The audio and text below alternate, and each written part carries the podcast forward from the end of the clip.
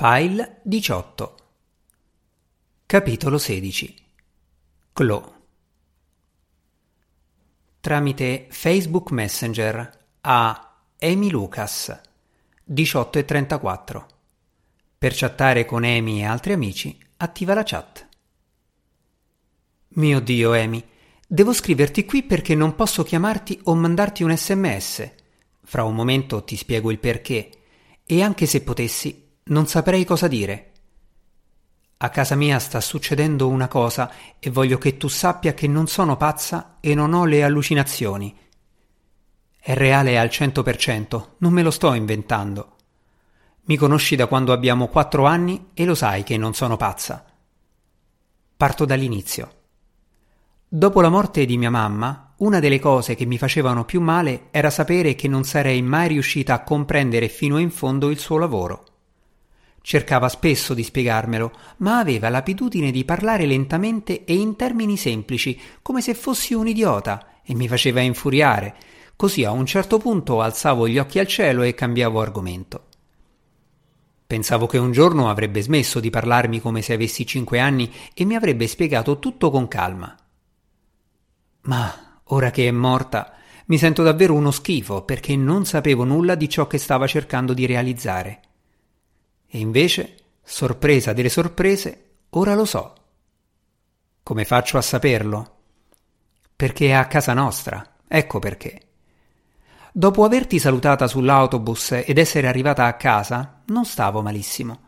A scuola era andata abbastanza bene e non vedevo l'ora di parlare di cose normali con papà. Ma quando ho aperto la porta di casa, l'ho trovato in piedi in mezzo al corridoio con un'espressione strana, come se avesse paura di me. E poi ha detto Dobbiamo assolutamente parlare, piccolina. Non mi chiamava piccolina da quando avevo più o meno quattro anni. Ho pensato che avesse perso la testa. Ci siamo seduti al tavolo della cucina e mi ha preso la mano, stringendola forte, poi ha iniziato questo monologo lungo e sconnesso a proposito dell'eredità di mia madre, di quanto fosse una scienziata straordinaria e di come, insieme alla nostra tragedia personale, se ne stia consumando un'altra, legata alla perdita del suo lavoro. E io ovviamente non voglio che succeda, no? Gli ho risposto di no. Certo che non lo voglio, ma con molta prudenza perché non capivo dove volesse andare a parare. Si aspettava che mi mettessi a studiare robotica? Perché, come ben sai, sono la persona più stupida del mondo quando si tratta di scienza.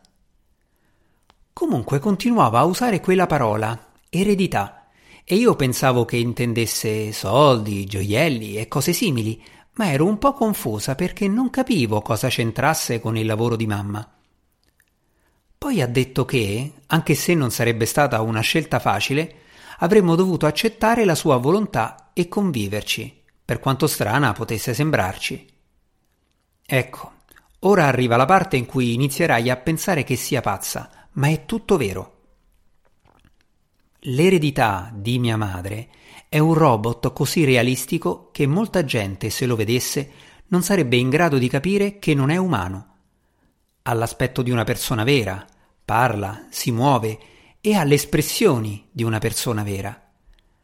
Come se la cosa non fosse già abbastanza inquietante, mia madre l'ha costruito a sua immagine e somiglianza. Non sto scherzando è la sua copia perfetta. E per di più si trova in casa nostra, su una delle sedie del salotto.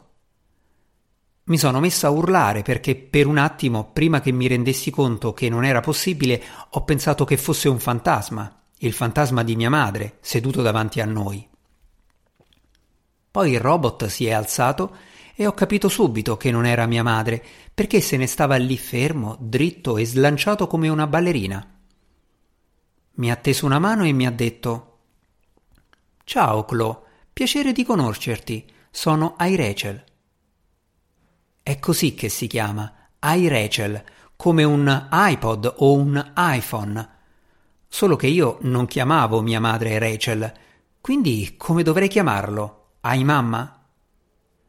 Una cosa è certa, non lo chiamerò in nessun modo è la cosa più inquietante, assurda e disgustosa che abbia mai visto e non voglio avercelo vicino, quindi mi sono girata, Sono corsa di sopra e mi sono chiusa in camera. Papà mi ha seguito di corsa. Clo, Clo, esci! Qualsiasi cosa tu faccia, non puoi parlare a nessuno di quello che hai visto. È un progetto segretissimo, ok? Ai Rachel non dovrebbe nemmeno uscire dal laboratorio. Rischiamo di passare grossi guai.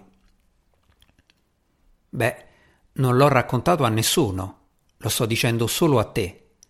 Tu non sei una persona qualunque. Ti posso dire tutto e so che non racconteresti mai i miei segreti a nessun altro. Però mio padre ha aggiunto da dietro la porta Nemmeno a Amy, dico sul serio, Clo. Avevo intenzione di ignorarlo, ma poi mi sono resa conto che aveva lasciato lo zaino al piano di sotto, con dentro il telefono. Non mi sono preoccupata molto perché avevo il computer portatile in camera, ma quando l'ho acceso ho scoperto che il wifi non funzionava. Non ci potevo credere. Papà mi aveva isolata dal mondo. Beh, non può tener spento il router per sempre, quindi ti scrivo questo messaggio che ti arriverà più tardi, quando lo riaccenderà. Altrimenti, quando se ne va a letto, lo riaccendo io. Aggiornamento 22.11 Papà è rimasto fuori dalla mia porta per ore, dicendo cose del tipo Clo, ti prego, fammi entrare e Clo, devi mangiare qualcosa. Ma io l'ho ignorato.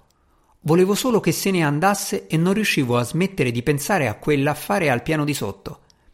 Avevo un pacchetto di Haribo in camera e, non ci crederai, i resti di un uovo di Pasqua sullo scaffale più alto del mio armadio, quindi non sarei morta di fame.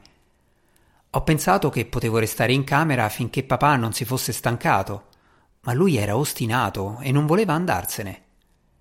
Non vedevo l'ora che si togliesse dai piedi per sgattaiolare in bagno, perché dovevo fare la pipì e avevo sete.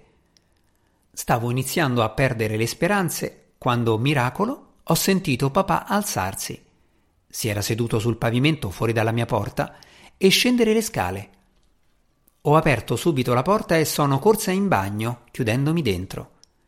Mi sono riempita un bicchiere d'acqua e stavo per controllare che la via fosse libera quando ho sentito una voce fuori dalla porta. Chloe, sono ai Rachel. Giuro che aveva la stessa voce di mia madre. È stato orribile. Levati dalle palle, gli ho risposto.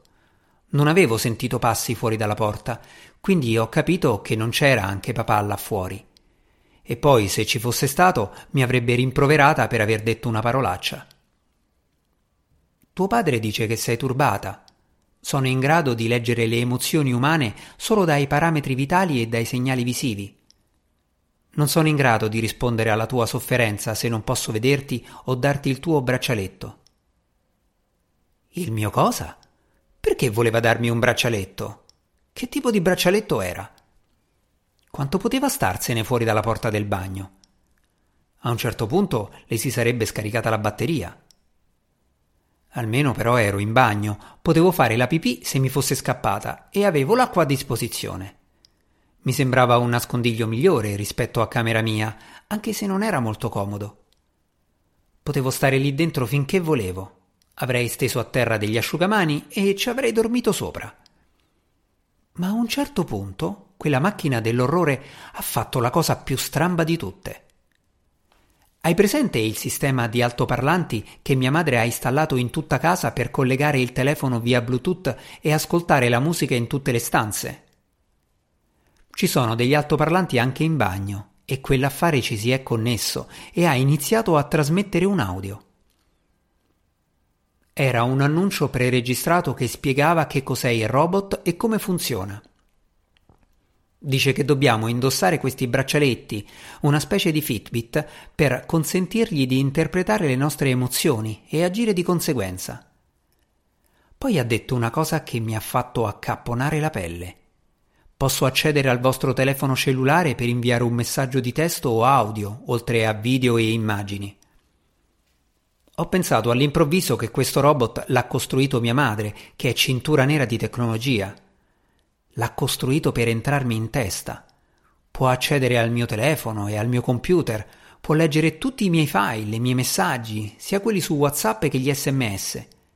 Probabilmente è in grado di inviarli fingendo di essere me. Sono andata nel panico e ho spalancato la porta. Il robot era lì davanti, ma quando mi ha vista arrivare ha fatto un passo indietro. E ha fatto bene, perché se non si fosse spostato l'avrei fatto volare a terra. Mi sono messa a correre e sono scesa di sotto.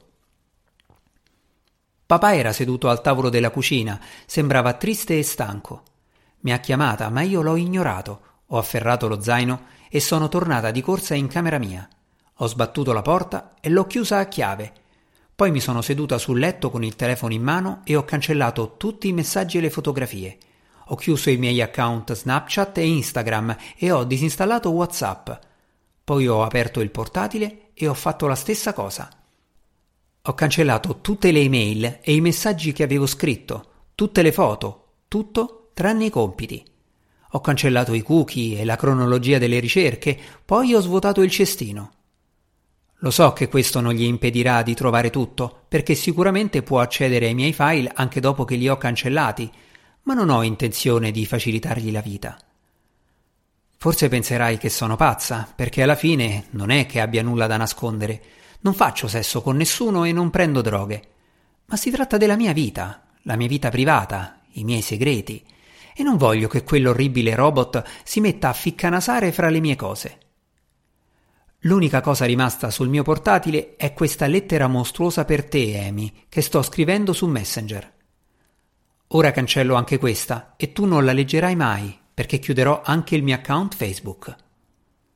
Riuscirò a raccontarti tutto. Potrò mai dirlo a qualcuno? Chi lo sa? So solo che non ho intenzione di usare alcun tipo di comunicazione elettronica finché quella cosa si trova in casa nostra.